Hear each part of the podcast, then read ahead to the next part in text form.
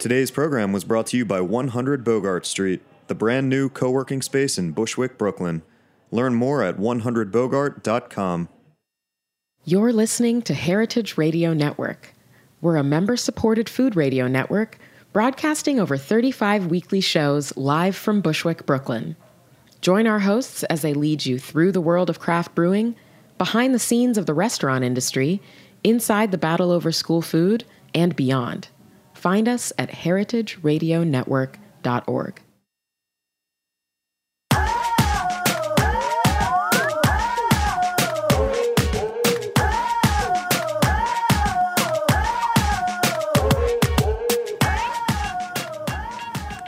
Hello, and welcome to A Hungry Society. I'm Portia Wilson, and this is a show where we talk about food, food media, and so much more.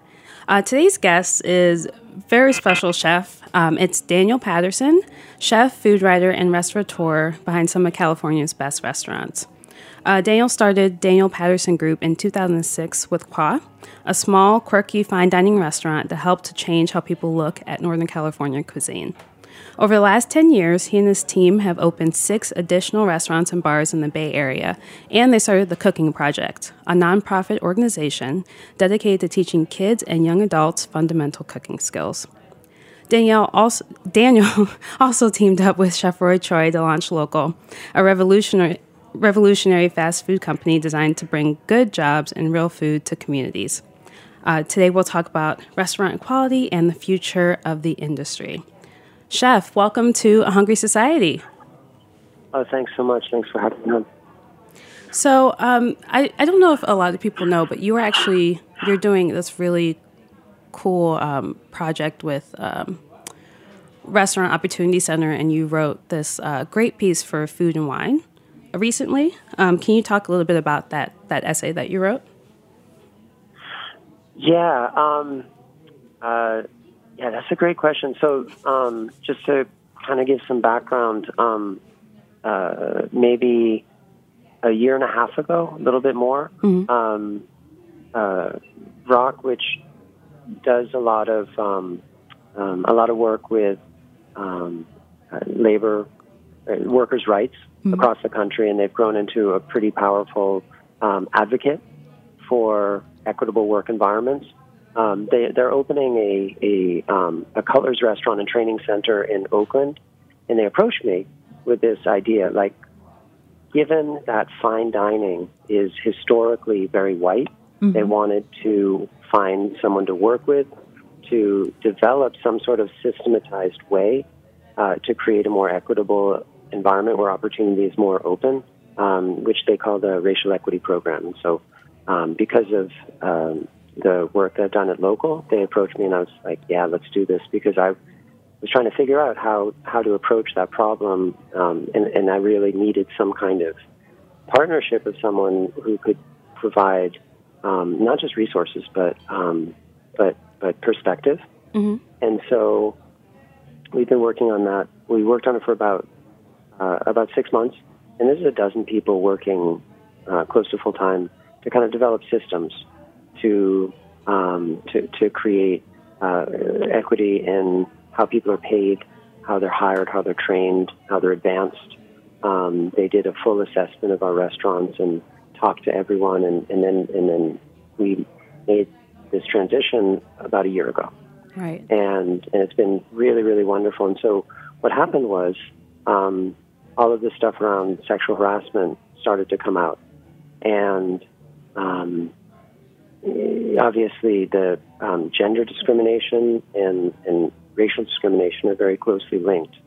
Um, they're, they're they're both part of a, a, a systemic problem in our country, Mhm. uh, in our in our the wider society that becomes distilled within our restaurants and and so um, I, I, I basically there was a lot. There, no one was saying anything, you know, among the fine dining chefs. Like everyone was kind of like not listening, um, and and so I just wanted to basically just say, hey, um, you know, we can talk honestly and openly about where we're at, how we got here, and maybe there's some ways that we can actually do something about it. Here's some stuff we're working on, and and, and, and maybe we can. And, and the thing that I really wanted to express was that maybe if the desire was there, we could all work together.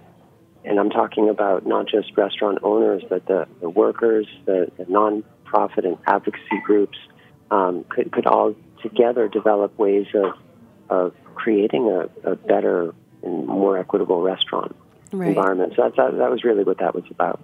Right. And I love the idea of using um, restaurants as a way to tackle these uh, systemic issues and, you know, like believing that restaurants don't have to be like inherently like unjust and it's just the way that it is and the way that, you know, restaurants have operated and blah, blah, blah. Um, and I think with LocoL, you've shown that, you know, restaurants can actually be a reflection of a community instead of, you know, a business coming into a community. Um, can you talk a little bit about LocoL, like a little more for listeners who maybe aren't familiar with it?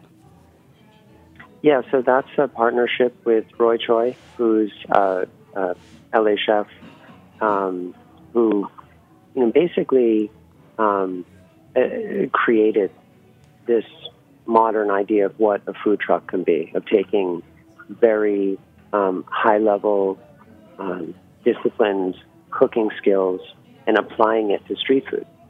And so, one one thing that I've noticed that is has been persistent um, is the the stories that the media tells are sometimes counterproductive to um, uh, to working to, to, crossing perceived boundaries and working together. And so they mm-hmm. always say it's a very odd couple, even though our values are completely aligned. Um, but we, we look different. We come from different backgrounds. But the fact is that we both have this this this shared idea that we should feed more people. We should feed people in communities where they aren't being fed, mm-hmm. and we should open up economic opportunity to to communities where that has been systematically denied. And so the idea of LocoL is really simple. It's it's that. It's let's feed people. Let's hire people from the community, and and let's create opportunity and and let's hope that we do it well and, and other people follow behind us. Mm-hmm.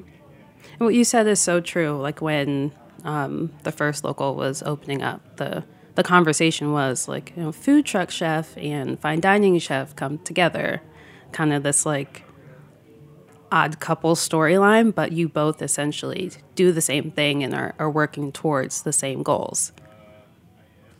Yeah, very much so. I mean, and you know the the the um, the narratives that we have in our country, the stories that we tell each other about who we are and, and, and how the world is run so deep and are so much a part of, of the, the systematic oppression in our country, mm-hmm. broadly speaking, that it's hard for anyone, I think, who grows up here to break away from those to see things in a, in a different light. And so we definitely found a lot of that, but but in the communities, we also found just um, an incredibly positive response. Mm-hmm. And, um, you know, I have people working in my fine dining restaurants um, who started at LocoL. Mm. Uh, Roy has people working for him who started LocoL. So this is not just, you know, the other part of, of fast food restaurants is that they're, they're, they're a, a contributor to the cycle of poverty mm-hmm. within a lot of communities. And, and so to create an open-ended um, uh, path so that you could start there and then move to somewhere else is, is a big part of what LocoL's all about. Mm-hmm. I think that term is so interesting, uh, the open-endedness of it, because I think a lot of um, business owners think about employment at their business and that's it. And I think the industry moves forward when you, when you think about, well, what's next and, and who's behind me and how do we make sure that the people behind you have opportunities as well. Yeah, I mean, very much in the history of our country has has been the people once they get in, and want to close the door behind them, right? right. And right. so, um, which which benefits the people that have already kind of passed through those those portals, and that's why the, the gatekeeper issue is so um, so problematic. And and so that this is kind of like, okay, well, you know, maybe let's just keep it open and see what happens. Mm-hmm. That's great. Um, so you also um, work with Alta uh, Restaurant Group, correct? Or your restaurant group yes. was acquired by them. And I read that there's a, a new restaurant, Kaya, that you're involved in the opening process of. Yeah, it's open now. We've been open for a week and a half. Um, it's going really well. Wow. So this is um, in a in a restaurant space that once housed the original Alta, Mm-hmm. and we were going to move it. We are in a few months going to move it to a new hotel down the street. And I can't have two businesses the same, three blocks away from each other. So trying to figure out what to do with it. Mhm. And I was actually having dinner um, in Kingston 11, which is a, a Jamaican Caribbean restaurant in Oakland. And I, I know the owners there through ROC. We're on a board together. And the food just really just kind of knocked me out. Like it was so delicious and, and um, really deep, complex flavors. And I love the place. And I thought, well, we could do something together. You know, he's, he's, he doesn't have a foothold in San Francisco, and San Francisco really needs this food, this culture, um, because you know our, our food scene here has a tendency to repeat itself sometimes, Mhm. and there's obviously you know other factors going on in San Francisco. There's there's been a um, diminishment in businesses owned by people of color. There's been a lot of um, uh, developments that have kind of led to a more uh, you know monochromatic food scene. And so I thought all of these things together, like we could make this really amazing space, but also we could kind of say, well, what do we want San Francisco to be like? And I think it'd be better if we had more diverse options. And so I approached him, and, and, and the owner, uh, Nigel Jones, who's the chef, was very excited about it. And so Mhm. it's a, you know, basically a 50-50 partnership, and um, it's, you know, the, the role of our, our restaurant group is to basically support and enact his his vision. Yeah, it, it looks incredible. And as you said, a week and a half it's been open? Yeah, so we, we didn't do much of a, a turnaround time because the space was already, you know, really perfect. So um, we did some painting and, and new artwork and, and some menu training, and, and then we opened on the 11th.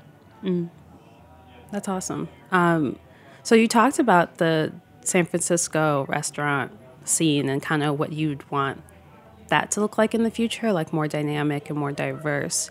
Um, as far as the restaurant industry as a whole, um, what what would you like to see that look like? Like, what are what would the restaurant being more equitable look like to you? Uh, that's a great question. So, um, I guess you know fundamentally, there's wage parity, um, both from um, the standpoint of, of front of the house to back of the house, um, and and then also if you were to look at the the gender and, and racial compositions of each of those groups, which is what you know ROC was really focused on um, to make sure there's parity within those groups. I would say the um, standardization of how restaurants do business to, to remove implicit bias, which is a big problem across you know almost every sector of the industry. Um, one thing that ROC is working on is is, is a, a campaign called One Fair Wage, and that that's a big deal because across the country there's only um, uh, I think eight states that don't have a tip credit. Wow. And the problem with that is that when you're making 213 or 290 or 320 an hour, uh, and most of your tips come from wages for servers, that those jobs are not mostly in fine dining. They're mostly in, in Denny's and Olive Garden and other places where um, it puts the, the workers who are mostly women and mostly women of color in a position where they have to put up a lot with a lot of um, harassment and abuse from their customers, and then also it makes them vulnerable to their managers. Um, and so it's really, you know, it's it's not so much a wage issue as it is even more a social justice issue and a um, and, and an equity issue. And so that's something that I think is really important, even though it makes businesses really hard to run that are used to paying, you know, three dollars an hour for their their front of house labor. Right. Um, and I and I think that um, creating uh, more opportunity in in fine dining, but then also uh, creating more ownership stake for for women and people of color, for Um, and, and also, I think re- relooking at maybe the role the media has in uh, the storytelling that has helped participate in creating the, the, the culture that we have, and maybe could they do it differently, and maybe, um, you know, I, I, if you look at maybe you know 25 or 30 of the, the biggest markets across the country, and you look at who the restaurant reviewers are, um, they, they're they're all white and Right. 70 percent male. Right. So what does that do when everything is being seen through one lens? And so like all all of those things I think I think of are things that are maybe worth addressing. Mm-hmm. Those, yeah, I, I'm in here like nodding because the, all of those things, especially like from my perspective as a food writer, I think the food criticism component is so important. Um, what you said earlier about making sure that the door is open, I think the door needs to be open. Different people need to be in the room and at the table when things are being rebuilt, um, because it's been mostly just white men building these structures. So we need to take another look at them. Yeah. I I totally agree. I uh, personally, um, you talked to, so we talked about the future that you see for the industry, but you've done so many different projects, and now you have a, a, Car- a Caribbean restaurant in in California. What what do you want to do next? Like what what projects do you want to take on as a chef? Um, we have uh, three more projects lined up, and for this year, and they're all partnerships. Oh, wow. and um, two two of them are kind of like Kaya, that they're um, giving uh, prominence and voice to, to different cultural perspectives. Um, and then we're also really working on creating intentional spaces where um, that are focused on um, inclusion and positivity and kind of energy that I think that a restaurant can um, can have that might create change. Um, people coming in and, and just have their consciousness shifted a little bit by by who is serving them and what the food is and how it feels and, and maybe taking something away from it that changes them in some way. And so those, those are things we're focused on right now. Um, I mean, as, as a chef, as a cook, um, excited to to to work with the, the people that we work with and, and figure out how how to support them, how to um, and how to learn from them. So I'm, I'm I, that learning is a is like a huge a huge part of what I think you know any cook gets joy from, and so that's something that I'm excited about. Um, but but yeah, there's no like I am going to be chef at X, and you know that's like not a right now thing, which is weird for someone who's who was a chef for so long. Right. Right. That's I, I feel like it's uh it's like more conceptual at this point that you're you're looking at the industry as a whole, you know, from like thirty thousand feet and thinking about where you can make an impact, which is which is great. Yeah, All right. trying. So all right, so we're gonna take a quick break and we'll be right back with more with Chef Daniel Patterson.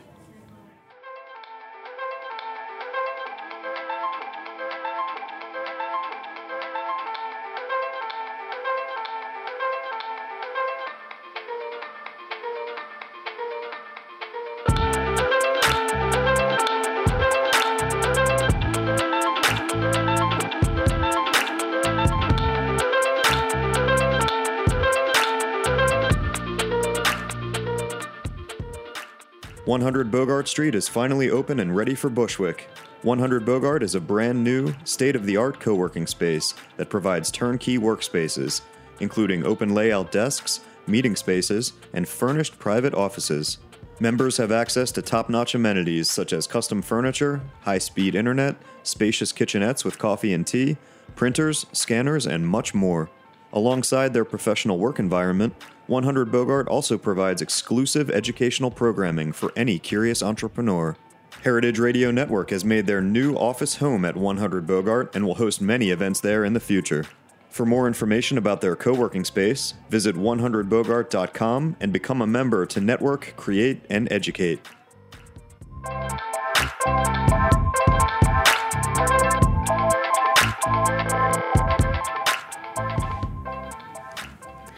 Right, welcome back to A Hungry Society, and we're talking to Chef Daniel Patterson. So, do you have any memories of dining when you were growing up? Were there certain traditions that your family had when dining together? Um, let's see.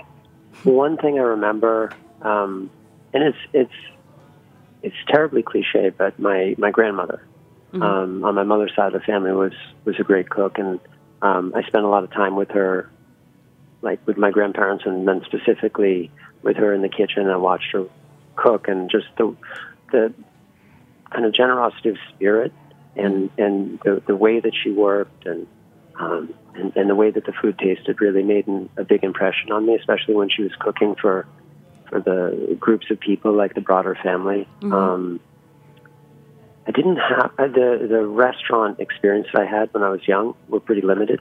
Mm-hmm. Um, uh, we go, we just didn't go out very much. Um, I went out with my grandparents, in particular my grandfather, to like, um, you know, when we would visit them, and it would be a real special occasion. And I remember there was something very celebratory about it, and something really um, transformative mm-hmm. about those experiences that I always loved. Um, and th- I guess those are the things that really kind of stuck with me the most. Was were they like fine dining restaurants that you would go to, or was it like kind of casual? Oh yeah, I mean, no, they were um, like like a steakhouse or something that was like certainly had not been opened any time in the last like thirty years. so they were like fancy from another era, mm-hmm. you know. Were there gueridons um, kind of, being wheeled around? No. No, it was more. It was more like like early bird specials. okay, so like baked potato on the side, kind of yes, steakhouse exactly. type place. um, and were there any other restaurant experiences that you remember, like one that maybe like shaped you as a chef a little later? Um, let me think about this. So um, I spent time in France when I was a kid, and there, there when I was fourteen, I, I do remember going to like a, a Michelin star restaurant where, I, you know, it, it, it just kind of opened my mind about a, a kind of, of like a, a, a level of food that I'd never seen before. Mm-hmm. And, and I remember some of the things I had there to this day, um, which were very, very simple, like turbot with butter sauce. And so it's the kind of thing that, you know, maybe, you know, now it just doesn't seem like very um, exciting. But in that moment, like the quality of the product and the way it was prepared, I like I'd never seen anything like it. You know, and I, I grew up on on the water, you know, eating seafood, and, and and it was like a revelation. So, you know, that was definitely a moment. But uh, but I started working in restaurants when I was 14, started washing dishes, and kind of worked my way up from there. And and it, I didn't really. I was very, um, uh, I was very inspired and and taken by by this idea of personal transformation through work, through through, through this kind of creative expression. Mm-hmm. You could kind of make yourself into someone better somehow, and and and so like when I got into restaurants and I got into um, kind of a few a few years in, then I started to seek out different experiences and go to different restaurants and and to understand them in different ways. But Mm-hmm. Um, it was probably not until I was like 19 or 20 that I started to go to those kind of places. Right. And now, as someone who owns like multiple concepts, how do you how do you approach creating experiences for your diners? That's a great question. I mean, um, you know, now we we work very collaboratively um, with with each other, like the people who run the restaurants, and then also when we partner um, with someone like with Nigel, um, you know, or with Roy or, or you know anyone. Um, so I think you know partly it's um, we look for a place that's pleasurable, you know, Mhm. that's that's warm and inviting. That, that you go in and you feel like right right away, you know, you're you're you're in someone's home. Know that they they're going to take care of you.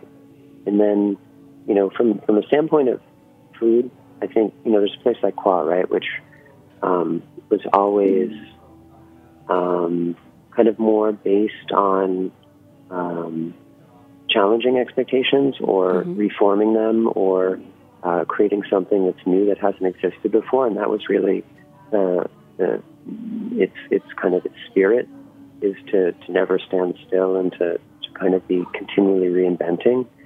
But a lot of restaurants aren't like that, and so I spent so long in, in a restaurant that was continually um, that was very idiosyncratic and always kind of breaking waves. You know, Mhm. um, that in a in a more casual restaurant took a long time to kind of understand how they function and how to meet people where they are in a lot of different ways. And so, you know, really we focus on like uh, on happiness and you know how do you how do you make people happy and how do you create a space where they come and they have a good time and they feel taken care of.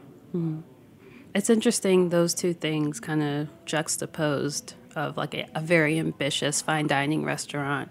Um, can can those spaces be um, like warm and inviting or um, fun and joyful, or are they always kind of just by their nature a little more like uh, like strict? What do you Oh think? no, I mean I mean I hope both, right? Right. uh, so like the thing about Coi is it was a very um, it was kind of a very weird restaurant when it opened because it had this California hippie vibe. Um, it was next to a strip club in a part of town that not associated with fine dining. It was a lot of handmade elements even in the decor. Um, we didn't open it for a lot of money, and so the vibe was always very neighborhood restaurant, and the the and actually I thought it was going to be more conservative when I opened, and I just I, I'm just as a cook I'm I'm not that conservative, so that didn't last very long. Um, but it always maintained.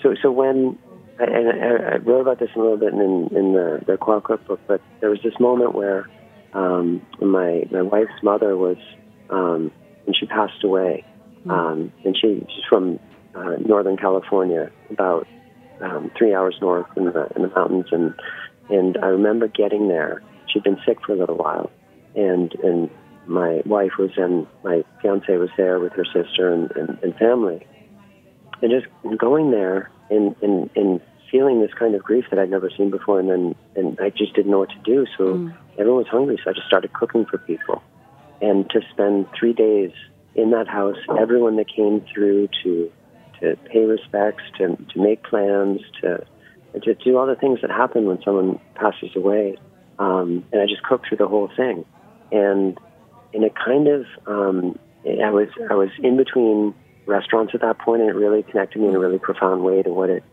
means to cook for someone and to to why we do it. And so I think that one of the things that we've done um, successfully Cloud, that that's always been a, a core element. That's like one of the things we always go back to over and over is is that feeling of um, uh, what it means to cook for someone. So I think in that in that regard, all restaurants kind of have that component.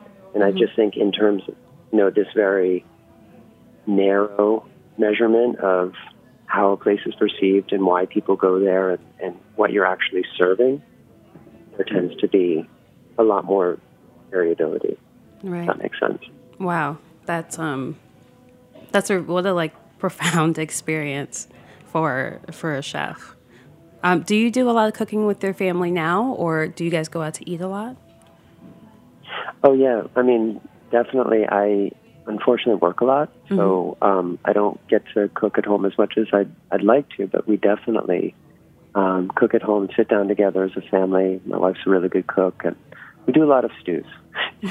a lot of stuff that's long cooked that you can put in the oven in the morning and take it out later, or cook it overnight, um, and and in a salad and some rice or something like that. So we eat really simply at home, but um, you know, just use good ingredients and um, and and then also you know try and bring the kids into it so they kind of understand a little bit about how to put a dish together and how to chop things and you know all the stuff they're going to need to know someday. Mm-hmm. Yeah, that's that's it's a teaching experience. It sounds like. Oh yeah, definitely. um, so my last question for you, and I ask every guest this: um, if you could have your last meal in a restaurant, uh, where would it be, and who is invited?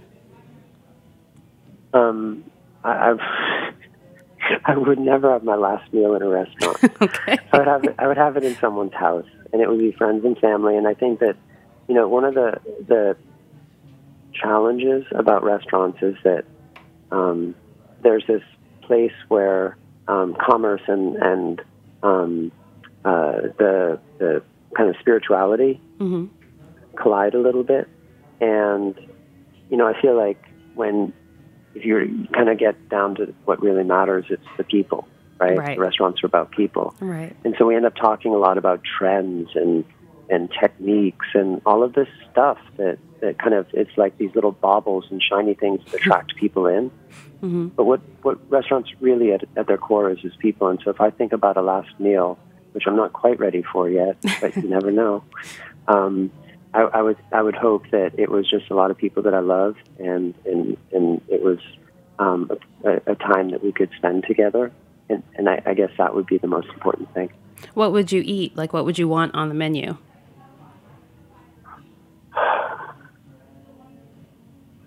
That's a great question. Um, probably.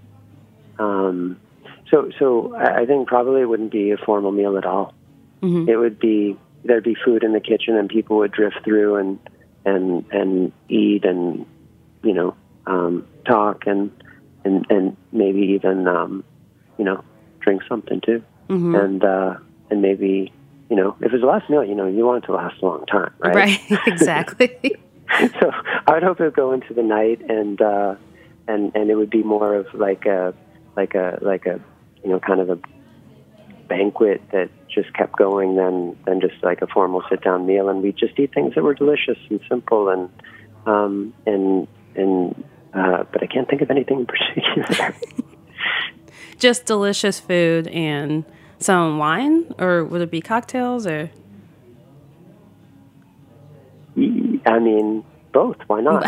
yeah, that's true. Why not have everything if it's but the you last know, I meal? mean, it could be tacos. It could be, um, you know, uh, something like jerk chicken. It could be um, a, a, a vegetable stew. It could be salads. It could be anything, Mm. you know, that's delicious. Um, but I think it would be something that would speak to the people that were there. And it would be more important than the actual things. But you know, I, I, I it definitely wouldn't be some kind of like super fancy right. um, you know, constricting meal because, like, you know, if that's going to be a celebration, then it should be celebration food. Excellent. Well, um, that is all that I, I had to ask you. Thank you so much for being on the show today. Well, thanks so much for having me. It was really a pleasure. And where can um, listeners find out more information about the projects that you're working on? Um, about the racial equity program, Mhm. or so um, so ROC United, ROC United. Um, their website has all of the information, and they actually have a toolkit. And um, if you're interested, I think there's um, you can contact them, and they'll they'll help. Um, you know, because the idea is that get more places to do it. So we, and then obviously anyone can reach out to us, and and you know we would provide any of our documents or help in any way we could. Excellent. Well, thank you so much, Chef. All right. Well, thanks, and have a great day. and thank you for listening to A Hungry Society.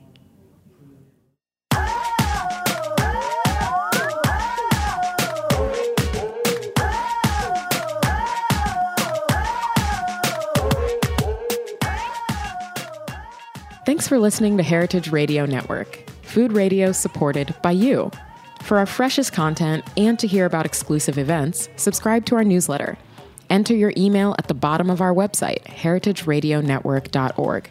Connect with us on Facebook, Instagram, and Twitter at heritage underscore radio. Heritage Radio Network is a nonprofit organization driving conversations to make the world a better, fairer, more delicious place. And we couldn't do it without support from listeners like you. Want to be a part of the food world's most innovative community? Rate the shows you like, tell your friends, and please join our community by becoming a member. Just click on the beating heart at the top right of our homepage. Thanks for listening.